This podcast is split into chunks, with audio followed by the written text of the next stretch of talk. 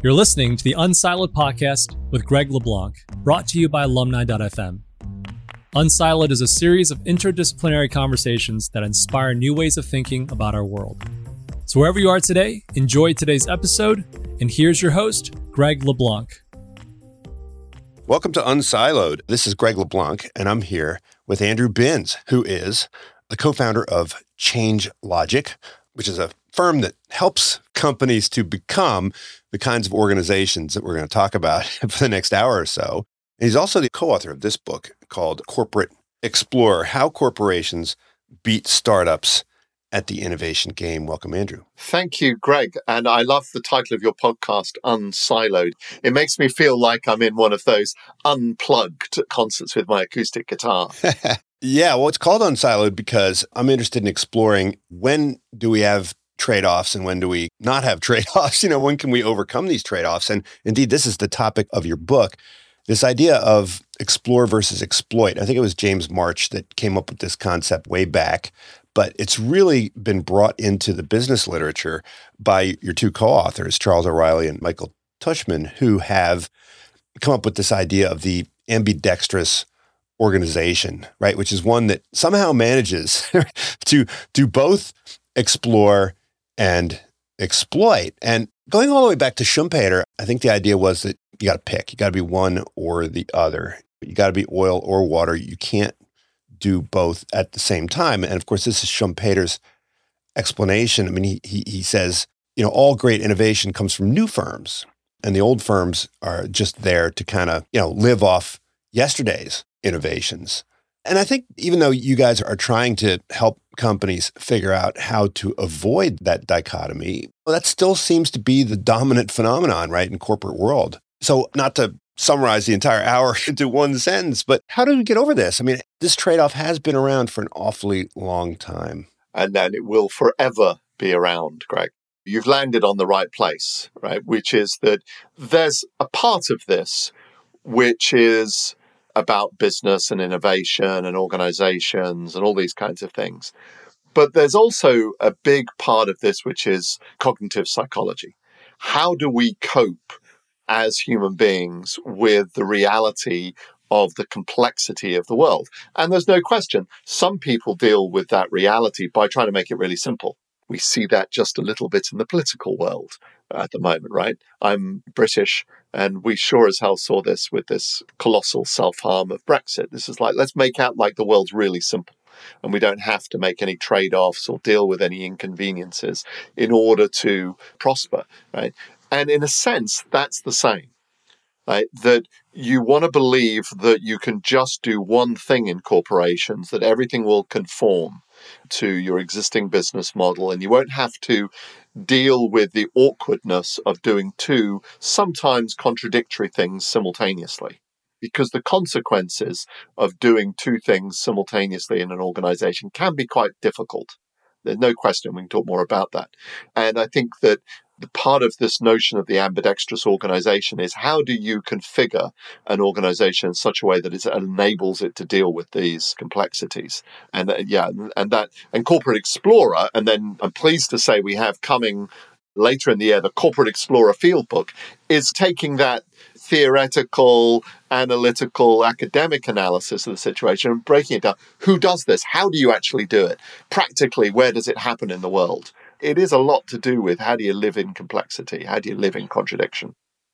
Well, you know, I teach a course on strategy and well, actually I call it now strategic leadership because, you know, there's so much leadership involved and it oftentimes that is more important than understanding the strategy piece. But, you know, you mentioned that you require individuals to master both exploration and exploitation. But at some level, part of your recipe for success involves a separation, right? And involves a division of labor within the organization. Do you have to have, in order to have a organization that successfully navigates both of these worlds, do we have to have a line that is split down within the brains of every single person in the organization? Or is it really only at the highest levels that you have to be able to deal with this complexity? And then, you know, the foot soldiers are either going to be in the explore camp and the exploitation camp. I think, and this is one of those sort of areas where disagreement, you know, rages, as there is definitely a point of view that we can give people 10% or 20% of their time to go and explore new areas. And that is what they call it contextual ambidexterity. And I have to tell you that I just think there's that there are just really weak facts on this side. And I don't say that because I spend a lot of time poring over academic studies of it. I'm afraid I don't. What I do is I look at the examples that exist in the world and I look at the experience that I get told by colleagues, by people I work with. And the two great examples we have in the world are 3M and Google. And what we observe is that these are both phenomenally successful innovation organizations that have kind of lost their way. And part of the explanation for that is that they haven't tackled this issue because that I can do innovation in a percentage of my time works in one part of a growth curve, right? And when you're early growth curve, that's what you do. And also, if you're in an R&D led innovation mentality, but most firms can't get to the future through simply technical innovation we've got to think about how are we delivering not just hardware but software. We've got to think about how are we bringing on services because one of the things that's happened in the world is that people have figured out the value lies in the people who integrate things in front of the consumer and deliver that sort of differential value, like the people who make this little black box of a phone, right? It is that actually they solve problems for us. Well, if you're going to solve problems for us, you've got to think differently. It's no longer just a technical world, it's also a customer world. And that requires something completely different in the way that you innovate than this contextual stuff. And yeah, I do think that you need to think about how do you separate function. It's not the only thing that you do. It's really significant point, Greg, is that there are a number of ways to pursue your innovation goals and your growth goals. Doing your ventures inside a corporation is one of those and happens to be, I think, really important and successful. But there are also some other things that you need alongside it. You talk about the academic discussions of ambidexterity. There's some guy out there who insists that dual innovation is in some way superior and different. And now we've got someone else who talks about somebody reached out to me the other day about multidextrous. No, it's not the point, guys. The point is, as you've identified, that explore and exploit, or core and explore, as I prefer to term it, just to, for reasons we can discuss, that these are different logics, right? And the explore, you're going to do lots of different explorations. And what you've got to get is this logic is different than the continue to drive for operational effectiveness, for profit, for delivering with stability. You've got to deliver with instability, right? Deliver with many experiments with uncertainty. That's the point of this. And that is why it's ambidextrous, right? That's why it's two things at once. It doesn't mean you only do two things. Well, look, I mean, you talk about the global innovation industry. Yes. And it's a real thing. I'm part of it. I've seen it. I'm swimming in it out here in California. I think it's one of our biggest exports. That's true. Yes. And we've got people flying in from all over, maybe a little bit less since COVID, who come here to figure out, right? That's right. From all over the world. Yeah. It's a really significant. Japan, Germany. I mean, I've gone with clients, other parts of the US. Everybody wants to come to Silicon Valley to sort of feel the air, feel what's in the water that teaches them how to innovate. And, and I think, you know, it's been partially successful. I love how you oh, break things down into these three stages, right? You talk about ideating, incubating, and scaling. And, you know, I independently arrived at, at kind of a three stage process in my teaching where I talk about idea generation, idea evaluation, and idea execution. And I think with respect to the first one, idea generation, the global innovation industry has, I think, done a fairly good job of kind of teaching people how to generate ideas, right? I mean, this is like the design thinking approach, right? And sometimes I'll have these folks come out with CEO and their team, and the CEO will be, my people don't have any ideas. They're just got their nose to the grindstone. And then we'll run them through one of these design workshops and they'll be like, oh, and then, you know, I'll get a call two weeks later. It's like, what have you done? Stop it. Shut it off. Right? And so I always like to talk about how organizations get idea constipation because the ideas like they they go in, but then they never go out. And you point out that it's the amount of attention that's been given on kind of the education and training side is huge at the front end, but not a lot has been delivered to the back end. Now, is that simply because the folks who are in the global innovation industry think that oh, the VCs will magically take care of everything after that, right? I mean, it's targeting entrepreneurs rather than thinking seriously about how these organizations sort of throttle the ideas or fail to act on them. So I think there's three explanations for this idea zoo, innovation zoo that we find ourselves in uh, within corporations sometimes. The first one is that it's intensely compelling. The people who walk into your workshops the reason they come up with so many ideas is it's an exciting moment of liberation. This is really something, and there's some good cognitive psychology research that I quote in the book about just how addictive ideas are to the human brain, right? That search for possibilities for opportunity. The second reason I think is that so much of the innovation practice within corporations, at least, is informed by startups.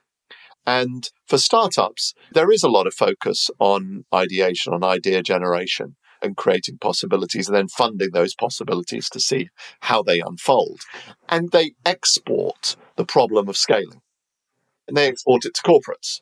And I think the more over the last 20, 30 years Silicon Valley has developed, it's really optimized that model itself. It's moving up the S curve and it's learning how to optimize itself around the exit to a corporate. I mean, this is how I think of open innovation now, right? Open innovation is like, let's outsource our R&D, right? And we'll watch all these startups do their thing. And then, and I mean, I remember one time I went to Google, it wasn't that long ago. We had some ideas around educational stuff and we were saying, hey, why don't you do this? And they were like, eh, we'll wait and see. And if some startup does it well, we'll just acquire them. Right? Really, even within Google. Yeah. And I think so. Then the third reason is ideas matter. There's a dimension to which these are all incredibly important and good things to do, right? It's just you get caught by the other two reasons as to why we end up spending so much time on ideation. So I'm not knocking ideation, it's hugely important. But I do think and I'm interested in your view of this, Greg, is I feel like we're moving from, if you're in a corporate world, you're moving from an epoch where the dominant philosophy of innovation is R&D led and where you generate ideas and then you find commercialization. And we're now in a world where that's not the way around you do it. You start with what's a market that's attractive? What's an area we want to play in? And where are the problems that we want to solve? And then when we've got a problem, that is big enough and interesting enough and valuable enough, then we'll go find an idea to help solve it. And that is the sort of the way round we need to think about innovation. It's quite different. And I think our assumptions are quite deeply in this model one. Even my own. I look at one of the I was looking at one of the charts we used the other day. I'm like, wait a minute, this is this we're still in the old model of generation of ideas first, and it's not the point. And I think if you look at, so one of my favorite corporate explorers who's not in the book, because I've met her after we published, is Yoky Matsuoka. And Yoky's down the road from you. She was with the founding team of Nest, the thermostat, then to Google Nest, and she spent time at Apple, and she's now at Panasonic. And at Panasonic, she was given the opportunity to build a new business. And her view was not, hey, how can I build AI platforms? How can I do a technology led innovation? No, her whole mentality was, let's go and find a really important customer problem to solve. And she landed on the problem of overworked families unable to cope with daily tasks and has built this solution called Yohana to help meet those needs, which is like an AI enabled concierge service. That's like a world class technical innovator, MIT PhD, MacArthur Foundation winner. You know, this woman is unimpeachable as a technical innovator. That's not the way she's doing it. And I think that's the switch that corporations need to learn and to make really firmly in across their operations. Yeah, so I've heard this shift referred to as a shift from product centricity to customer centricity, right? Like where you cook up some product and then you go and figure out who you can sell it to versus you've already got some connection to the customer. You're already kind of harvesting data from the customer. And then that means you can see their pain points. And, you know, it seems like corporations have a huge advantage compared to startups because with startups we always say like the first step is you got to get something out in front of the customer so you can start seeing you know how they behave and you know, where their pain points are but you know if you're a company that already has customers like presumably you are already in a primo position because you've got a little spy on the wall like watching them right if you just open your eyes and master the observation stage then you should be generating all sorts of potential new solutions by just observing the customers you have at your disposal. That's the opportunity. Yeah, right there. And of course, AI makes some of this really possible now as well. But it's tough to learn. I'm working with a hospital system, and there's this is on running tension. They want to build new ventures, they want to create new revenue streams because hospitals post pandemic are really in a really tough situation in this country, just like they are globally and they want something tangible. And they keep asking me, what are the key deliverables we will have in this product? What will we be selling at the end of it? I'm like, I don't know. Because we start with the premise of you know more about your customers' pain points than anybody else because you have all of these clinical data, you have all this customer NPS data and, and insight, and that's what you're going to mine to be able to discover what is it that if you were solving for them would be valuable. And you should be surprised. There should be some serendipity in that process. You didn't have it confirming what you've always known. You should learn. And then you decide what ideas you want to go to. But the drive to the tangible, the drive to the specific is you know, really difficult to resist. I think of the startup world as it's kind of like the US and corporations are like Venezuela. We're not endowed with a lot of great oil, but we managed to suck a whole lot more value out of our rather meager supply of oil in Venezuela, which is just swimming in oil, right? They can't seem to get much out of it. And so, you know, these VCs are capable of driving the ideas to the next level. And so, could you talk a bit about we always bash the old stage gate process, right? Because it tries to eliminate all the risk before moving forward. I talk about this as using the net present value approach as opposed to like the VC approach. Why is that? Tell us how that approach has worked historically and why it's been so detrimental to the emergence of ideas within companies. Yeah, and we see this in many corporations. Sometimes, uh, sometimes often, if we're asked in to evaluate we have this innovation program, but we're not generating the results that we like. So some corporations ask us to come in and sort of look at what they might do to improve. And it's pretty common that the issue is that they still have the stage gate process in place. And the reason why it works, the reason why it's so important is because it gives you a way of making these key decisions about how to add features and functionality to a product in a methodical way and to really connect all of the pieces of the organization, all of the silos of the organization around delivering a good customer outcome. So it, it adds tremendous value inside the organization. The challenge is that, as you mentioned, is that it's premised on the idea of eliminating uncertainty as early as possible. And the thing that we know about innovation is you need to hold open your ability to learn and see multiple possibilities. Let me give you a couple of examples of this. One of our case studies in Corporate Explorer is this guy, Balaji Bondili, at Deloitte, building a new model for doing professional services using the crowd. And you know what's really important for Balaji is that he never fully commits. Well, never. He waits a long time before he fully commits what the product is.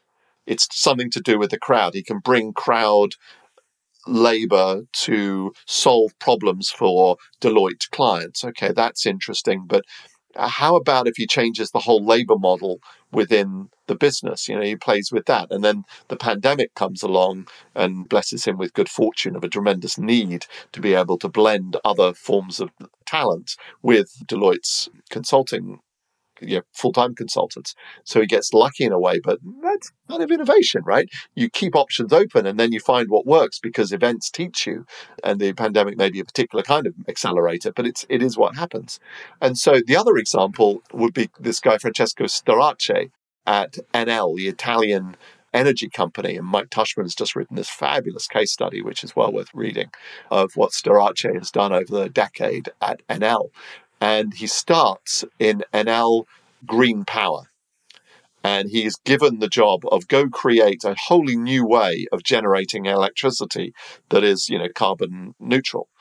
And he's urged by many people, for goodness sake, manage your resources wisely and just choose a couple of these things wind power, solar power, geothermal, hydro, blah, blah, you know, on and on and on, different possibilities. And he says, no, I want to look at all of them. I want to have projects in 10 and I want to find out which one is going to meet our needs. And until I've learned which one's really going to satisfy our problem, I can't make a selection. I can't narrow my choices. And ultimately, he does choose wind in particular which then they've had amazing success in Italy with adopting renewables because of this.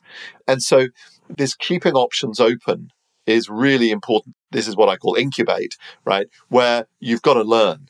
And the trouble with stage gate is it forces you to drive to conclusions far too soon and it's well intentioned, it's meaningful. But when you look at the ventures in corporations who are applying it in new domains, what you find is that they've de risked the innovation to be something completely inconsequential. That were you to do it and be successful, you're like, yes, yeah, so what? Does it make a difference? And this is the problem. It doesn't scale to an ambition of the opportunity. And this is what startups do better than corporations. So one of the things that I think was really important that we learn is that you've got to pursue your innovation to the scale of the opportunity, the scale of the market, not to the scale of what you think you can get past your manager or what you can squeeze through the stage gate process. Right? That is exactly how exploit or core business logic kills the explore in corporate innovation. Well, it, it's confusing because when we think about the reasons why venture capitalists are so successful is because they too use some kind of staging process, right? They stage the finance. What they do is twofold, and I teach this in my venture capital class. Is, is on the one hand, you want to push the decision making further out until you uh, get the information that you need. But you also are aggressively trying to accelerate the arrival of information, right? So you know you're trying to pull information into the present and push decision making out into the future. And it's that second part, right, about pulling information into the present, which we sometimes refer to as, you know, the lean startup approach. And the lean startup approach has pretty much taken over the startup world. So why is it so hard to get organizations to bake in experimentation and bake in kind of this lean startup approach. And well, it seems to me like that is a process for de-risking investment as well. And so it seems like such a no-brainer. Why is it so hard to get it through the corporate decision making? Yeah, it is a vexing problem. And I should say, let me let me just be clear. My book, Corporate Explorer, is subtitled How Corporations Beat Startups at Innovation. I think you said you've had my colleague, your colleague, Charles O'Reilly from Stanford and Wojcik on your podcast. And Charles and Mike Tushman from Harvard, they tell the same story. But I think they start with the bad news story, with just how hard it is to escape the clutches of organizational inertia. And this is true. But mine is also a good news story. How do you overcome these issues? And one of the things you need to do is to teach senior executives how to live in this world of experimentation. There's no reason why they are blessed with knowing. I was talking to a CEO yesterday and I asked him about this. And he was trying to wrestle with it. And at some point, he was like, you know what? I don't really know what you're talking about, Andy. I don't really understand this notion of experimentation and testing and learning. This is not the background as a corporate executive that I've had. But as we talked about it, said, yeah, one of the most important moments in my career was when a manager said, you know what, you've had 10 out of 10 successful, uh, he's in retail, store launches. And that just shows me that you're not working hard enough to stretch your boundaries. You should have failed more. And he said, huh. And he started to connect these two thoughts together. And that's the kind of thing you need to do with senior executives is teach them how do they learn to work with experimentation techniques in a way that is going to advance them? And I think the way is kind of almost to embrace this notion of risk aversion. Right, We're always running away. Oh, they're so risk averse. We've got to embrace that because actually, within it is something very important. And you referenced it, it's this notion of de-risking, and you start your conversations around an innovation, not with how brilliant it is and how fantastic it's going to be and how it's going to have a hockey stick growth curve, but rather with what are the big risks? What are the big assumptions that you need to test? What are the things that will allow you to get there? And I think sometimes corporate innovators hide those too much, right? Instead of making them really loudly up there and say, now let's talk about how we're going to manage some of those. So I think that this is a fundamentally important thing is to re reorient ourselves in terms of how we engage in talking about the topic of risk. Because one thing is for sure, in a traditional corporate career, you do not get rewarded by saying, I don't know. Right? That is countercultural. So unless you take it head on, it's hard to make progress. Well, I mean, now you're talking about kind of career risk. And one thing is about the organization risking some capital and some resources. But the book is called Corporate Explorer because I think it's about people, right? And it's about individuals within the organization that have to kind of assume this role. And it's meant to be an inspiring guide, right? Giving people the courage to become these explorers within the organization. But I mean, how do you take away that element of career risk? If you do a startup, if you're an entrepreneur, right, and your startup fails, you are unemployed. You've got you got to go and find something else to do with your life, right? But the kind of people who are attracted to organizations, they're thinking about promotion and stuff. And on the one hand, we want to say it's okay to fail, it's okay to fail. At the end of the day, right, if entrepreneurs are willing to confront that risk, shouldn't our internal explorers be willing to confront that risk? And could we ever get them to embrace that if the outsized payoffs are not there? What happens if you are successful? Best case scenario, you get a little bonus and pat on the back and you know, employee of the month and maybe, you know, the chance to do it again. Yeah. So this, that's a lot in your question there, Greg. Where shall I start? I will start with that when we look at the corporate explorers who've succeeded, a few really interesting facts emerge. Almost none of them have differential compensation schemes, and yet they still build multi billion dollar corporate entities inside existing corporations, right? So, what's up with that? Secondly, they are mostly insiders with more than a decade of tenure within the corporations within which they do this. And thirdly, those that do succeed do have some pretty successful careers. Right? I mentioned Francesco Starace. He goes from leading this green energy thing, which is treated like aliens from another planet within Enel, and he becomes CEO of the whole corporation. Or Jim Peck at LexisNexis Risk Solutions starts this little venture. He goes, ends up being CEO of that, and now is on his third gig as CEO. Right. So these individuals can have pretty successful careers as executives. It's a great way, actually, to fast track yourself through your career. It's certainly a path that's there. But for all of that success, I think you're making a serious and important point. This career risk is really the reason why both corporate explorers don't act. Well, I suppose it's the same point now thinking about it. It's what they see is when a corporate explorer leaves, that sends a message to the organization, right? And I've had a corporate explorer leave their corporation the last couple of years, and the innovation continued. And I know it isn't entirely because he was deemed to have failed and all the rest of it. And the CEOs told me, boy, I wish I could get him back. He was so great and blah, blah, blah. But it's too late. He's gone.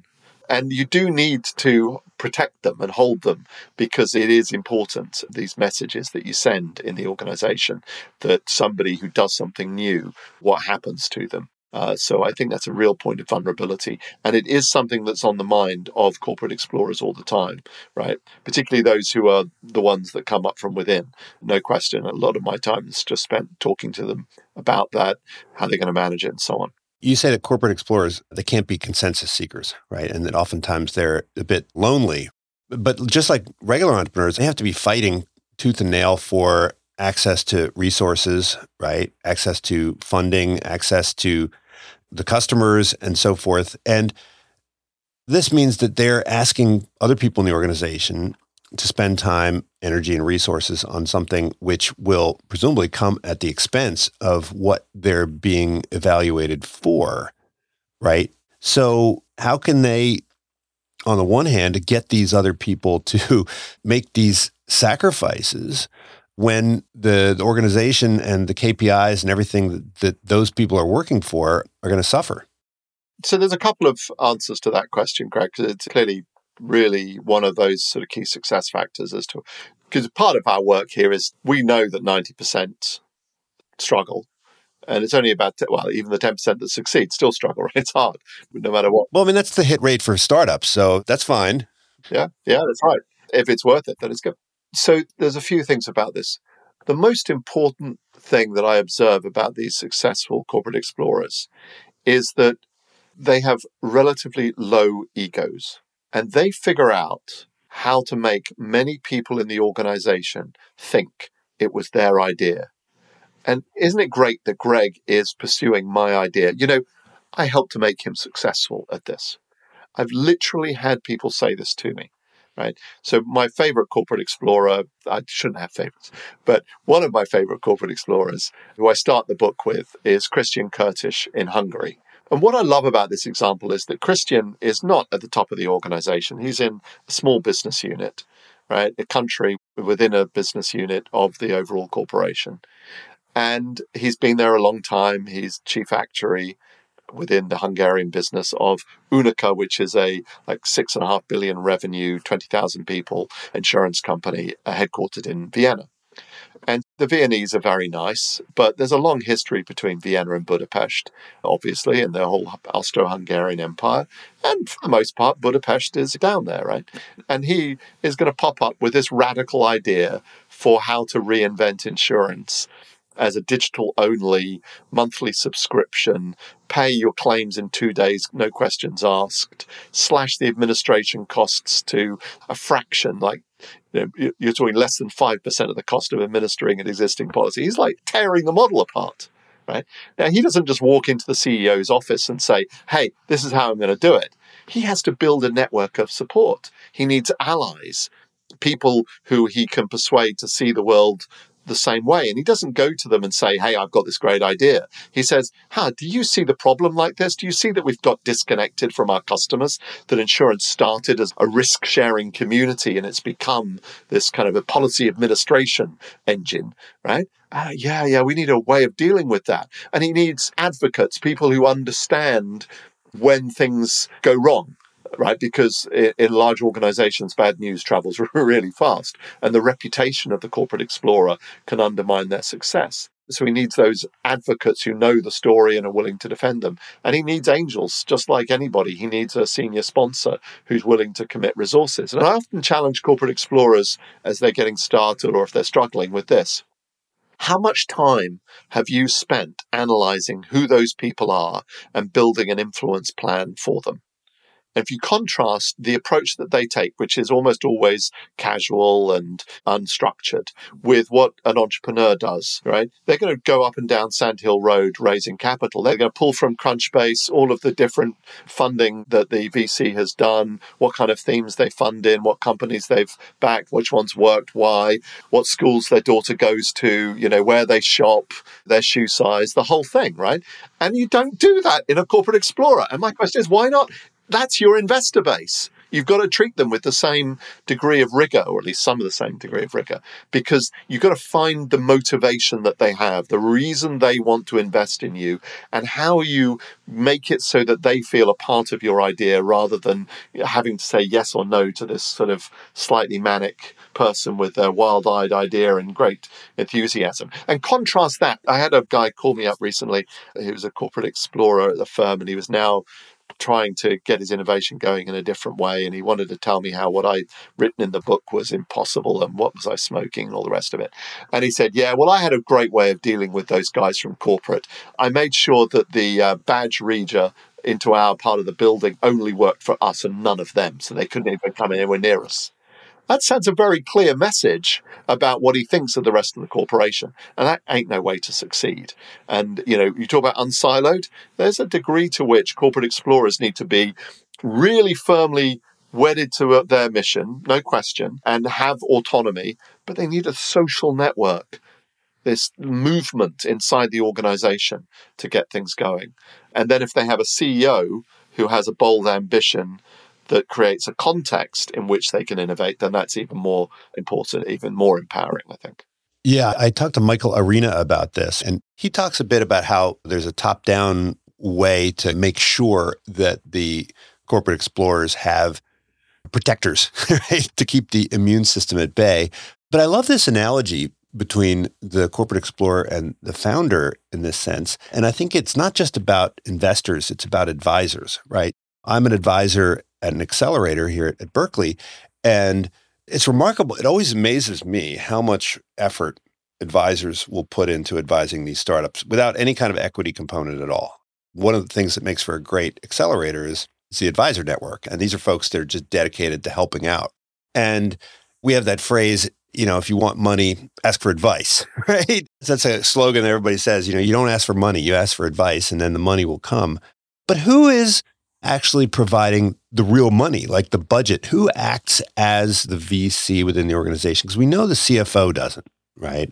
The CFO is not generally in a, in a good position to figure out whether these internal founders are doing well and you talk about these metrics. I'd love if you could dig into the metrics for a second, because the metrics that we use to evaluate incremental innovation or success within a exploit part of the organization are very different. And you talk about these feed forward control. Could you dig into that a bit? Because that I think without a metric, I don't think that you can ever really develop a coherent system for allocating capital and other resources. I agree completely. And I think that's exactly the way to think about it is that whether you like it or not, you are in competition with other ways of deploying capital. And, you know, that somebody's got to make a decision is this the right way to deploy it? Now, there is more than a financial return at stake, right?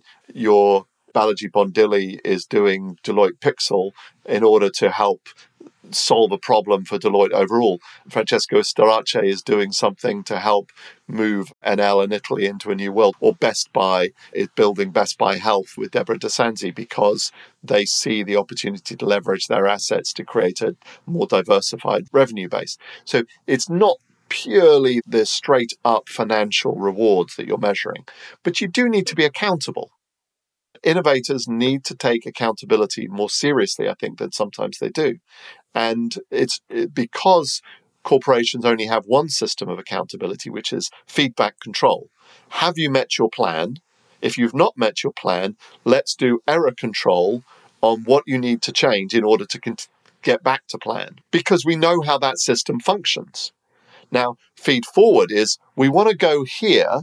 We don't quite know how to get there, but we know that there might be some indicators that tells us that we're on the right path right? And so those indicators will be things like what feedback do we get from customers?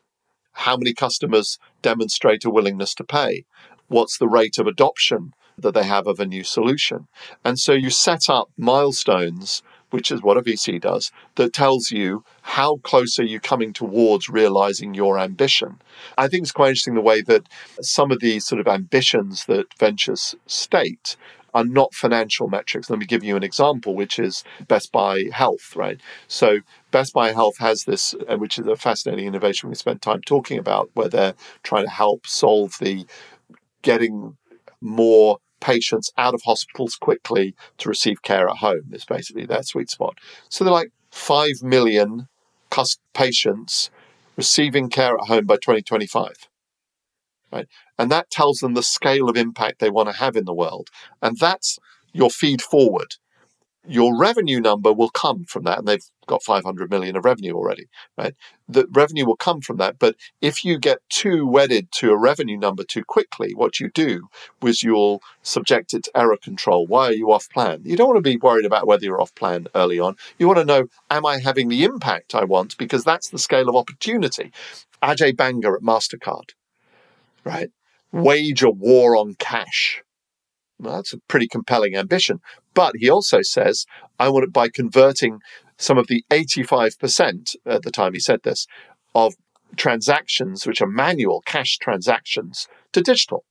Well, he just created this space of possibility. Where am I going to innovate in? And he leads them into new areas of the payments industry that MasterCard weren't previously in. And so by using this feed forward metric, how do we think about the ambition and then what would give evidence that we're on a path towards that ambition?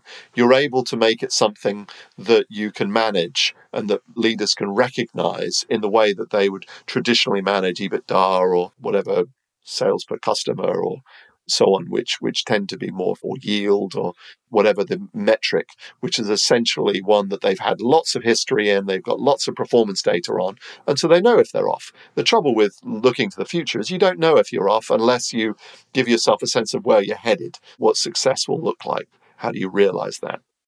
Well, I mean, is part of it kind of a management accounting problem? If you think about a startup, right, you give the startup some money. They use the money to go and acquire technology, customers, employees, and so forth. So presumably, you know, if you gave a budget to a corporate explorer, they could use this internal cash, right, to essentially compensate all the other parts of the organization for the resources that they need, right? And then if you had your transfer pricing system and your overhead allocation system set up correctly, then this would be how they could kind of attract stuff. I mean, I've been in organizations where I can spend $1 in one unit, it brings back $5 in the other unit, and the project gets canceled because nobody can figure out how to do the transfer pricing. Yeah, and they often set up some form of mechanism for doing some of this. The trouble is that doesn't tackle often one of the key sources of inertia is that which is that the core business doesn't want to give up say manufacturing capacity because they have existing customer commitments. So they don't care about a little bit of revenue. It becomes a challenge. There's actually one of um, Mike Tushman's colleagues at Harvard who's challenged me in this conversation now about how do we get CFOs to really come on board. Ask me back in three or four months and we'll see what we come up with because I think it's absolutely critical. And yeah, there's a part of the book where I sort of lose it and start really going after CFOs. And it was because I just had a call with one of them and I was so annoyed with what he was saying to me. It's a tough place. Now, I have to say, last week I met a CFO who was outstanding. This is um, Phil Donaldson at, at Andersen Corporation, Andersen Windows and Doors. And this is a CFO who totally understands what he needs to do to fund innovation. They've managed to build an ambidextrous unit alongside their traditional business. So they do exist, but they're not evenly distributed, that's for sure. Now, look, you mentioned in the book that there are three general approaches to creating an environment where corporate explorers can thrive. And you talk about the focused, the top down, and the bottom up. And I think of like, you know, a bottom up approach is where you just sort of let it be known, right? That if somebody has an idea, like here's a roadmap for you to get that idea into the later stages of production and financing. And then the top down is where the leadership decides, hey, here's where we're going to move and we're going to go in this direction, so forth. But the focused approach, or no, actually, I got that wrong. The, the focused approach is where they do that. And then this bottom up is like where you have the lab, the incubator. And I think for the last couple decades, there's been a trend where companies would set up these labs. I mean, it began with Xerox PARC. All the auto companies would open up these labs here in Silicon Valley and so forth. And I think one of the big challenges was always that the labs had trouble convincing the mothership to do anything, right? I had a friend who ran one of these labs and he said it was just impossible. If he didn't spend half his time in flying out to the mothership and working the politics, they couldn't do anything. So is there like an algorithm that will tell us which approach is best? It's one of those sort of research questions that we've looked at. And I think we just describe them a little bit to be formal about this. There's definitely bottom up, as you say, often associated with labs, idea competitions, high participation. And those work occasionally, and no question. And I can point to some examples. There's then the top down, and I was associated with this at IBM, emerging business opportunity program, head of strategy. I'm going to have these six, seven EBOs, he called them, and I'm going to pr- uh, get some funding to get them outside of the existing business management system so that they can develop. And then there are the people like Christian Kurtisz, who just advocate on their own. They bring the idea forward, they get attention, they build it. The interesting thing is that last one, I should say, there's also like venture studios and corporate venture capital. I'm not sure they're really the same, but we could talk about them as a route, and they have a role to play, no question. The interesting thing is that most of the examples that we have involve an enormous amount of that last model of the individual focused driving approach. Relatively few come from the other two. Indeed, most people, I was with a company this last week who'd said, Yeah, we took all the cases that Tushman O'Reilly gave us about the IBM emerging business opportunities, and it didn't work. And of course, it didn't work because they failed to learn one of the key lessons. This, this is my so what in terms of thinking about what you do in these choices. And the lesson is this, which is that Bruce Harreld, who was the head of strategy that I worked for, worked with at IBM, he would get people on his legacy strategy team coming to him and saying, we should codify the process that we're doing. We need to put together a manual so that we teach them how to do this, so that it can be a repeatable process for all of this. And he said, No, I, we will not do that. We will do that in about five, six years' time when we've been successful. We're not doing that at the start. And this is the problem is that corporations get wrapped up in thinking that the answer is about process right? I can't tell you how many people ask me, how do you make a repeatable process of this when they haven't even done it once? Have something to repeat, please. And then structure. How do we get the right organization structure around this? And we miss the importance of the individual with passion to solve a customer problem who is going to find that strong personal motivation because whether you're a corporate explorer or an entrepreneur, you are signing up for a world of really hard life, right? This is my wife was talking about Buddhism over dinner last night. She's a yoga teacher, and how Buddhism's fundamental belief is that all life is suffering. Well, you want to be suffering than be a corporate explorer or an entrepreneur, right? It's hard stuff, right? And if you're going to live through that, you need passion. You need really be committed to solving the problem that you face. And that's what all of these examples in Corporate Explorer tell you about. And so I think that you can do any of these things. But if you haven't got the passionate individuals leading it, it's not a waste of time. It's not like it won't ha- have that value and there'll be examples that disprove me. But on the whole, this is the secret ingredient that corporations miss and need to emphasize. And yeah, you need some process, you need some structure, you certainly need some capability. There's this mar- marvelous trilogy that Ryan Buell from Harvard uses to talk about culture, really. And he says, what you need is motivation, license, and capability. And if you can tackle those three things in corporations, regardless of how you pursue it, you'll go a long way. Do you find people with that motivation for a customer problem, solve a customer problem? Do you make sure that they have the basic capabilities, particularly around this notion of experimentation and the lean startup type approaches to, to learn? And then have you given them license? Do they understand that exploring is actually an expectation in this company? And if you've done those three things, you put yourself in a much better place to move forward. Now, look, a lot of the examples of companies that failed to explore and adapt are ones where the leadership simply refused to embrace change. Think about Blockbuster, right? It's it's an easy story to tell.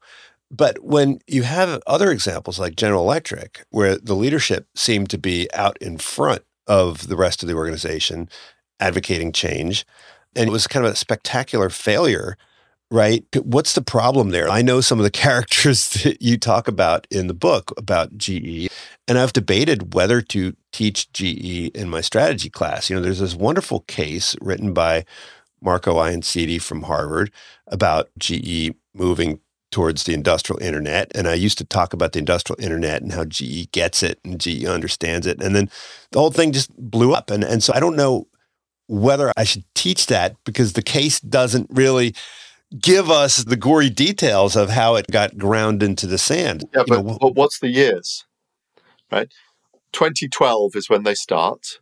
2018 is when Jeff Immelt is ousted and Bill Ruh leaves, and the budget, the strategy is cut, though GE Digital continues to exist. And the case is written in 2014. Yeah. This is a definition of a problem when you have a Harvard case study written about you declaring victory, when you don't even really know what the market is you're solving or how to meet its needs, right? And the industrial internet I've got two projects in it right now. It's still not matured. It's maturing. It's starting to get to the point where we start to see that happening at scale, but it's nowhere near mature. We're a decade later since the case was written, let alone when they started on the strategy. So what they did is they invested well ahead of learning. They moved well before they really understood what they were building. Because if they'd waited, they would have learned that this industrial Internet of Things presents itself differently in each subsector of manufacturing. And you can't have a blanket solution. You need much more custom ways of bringing it to market. Even within the same manufacturing system, you need different approaches. In that sense, it's a case of throwing too many resources at the problem too quickly. It's kind of like SoftBank and WeWork. Just let's just if we throw enough money at it, somehow we'll solve the problem. That's a great example. I haven't used that before. That's a great example because it's not a corporate thing; it's a human thing, right? We just get to the point where we believe our own whatever so much and we have enough resources that we're going to throw it at it. And one of those sort of counterintuitive points I would have is that most corporate innovations fail not because they're under resourced, but because they're over resourced too soon with a lack of commitment to learning. Two years ago, I did a small project for a great startup firm, Taboola, does like media, online media sales and whatever, amazing organization. It's grown in 10 years from no revenue to several billion. And it started in Adam Singolda's parents' house. This is a man who is in the Israeli army. He leaves, he's like in his early 30s, and he's back in his childhood bedroom starting a venture, right? And then a few years later, he's got a multi billion dollar corporation. How many corporate explorers are willing to do that? No, they want a nice office. They want their own office, maybe with a bean bag and a few um, football tables, please, because that's what a startup does. I think the meaning of lean, of I'm going to be skinny in my resources, is something that corporate explorers, the best ones, really get and internalize because out of that scarcity comes ingenuity, comes commitment, and that ability to de risk without committing resources, as long as it's associated with discipline right? Because I think in a corporate world, you do still need discipline, feed forward metrics, experimentation methods, but not too much resource. Not too much resource. Yeah, I also teach a course on the wine industry, and we like to say that the best wine comes from the vines that suffer. That's right. Oh, I like that. I like that analogy. That speaks to my interests as well. Well, last question. I talk to a lot of professors of strategy and innovation, and they've got wonderful things to say about various companies and startups. But whenever I turn the focus to universities, they just throw up their hands and say, well, can't, I got nothing to say on that. And my experience at universities is that like no one ever gets fired for saying no. That's, it's extreme. On the one hand, it's so decentralized that you can innovate and hope that if no one notices, you can build it to something and it gets to a point where it can't be killed. But if you're trying to work through official channels and do something that's innovative, it's almost impossible, right? Do you think that for those kinds of nonprofits or ones that aren't facing this high level of competition? Is there a separate set of rules? As an outsider, someone who's not in a university, can you, as an ex anthropologist, offer up some insight that the professors don't have? To be honest, one of the interesting things is that I mentioned Bruce Harreld, and Bruce went on to be president of the University of Iowa. And he left a few years later. And I don't think he had the same scale of success. I think there are social networks which are really tough to move through. I have a great friend who is both an academic and practitioner in sustainability and environment, and he worked through the United Nations.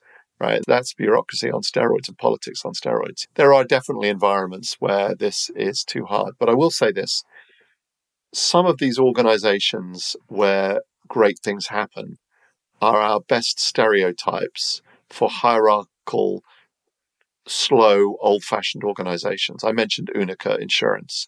UNIQA is a 200 year old company founded in Vienna when Beethoven was still there writing symphonies, right? If they can do it, so can you.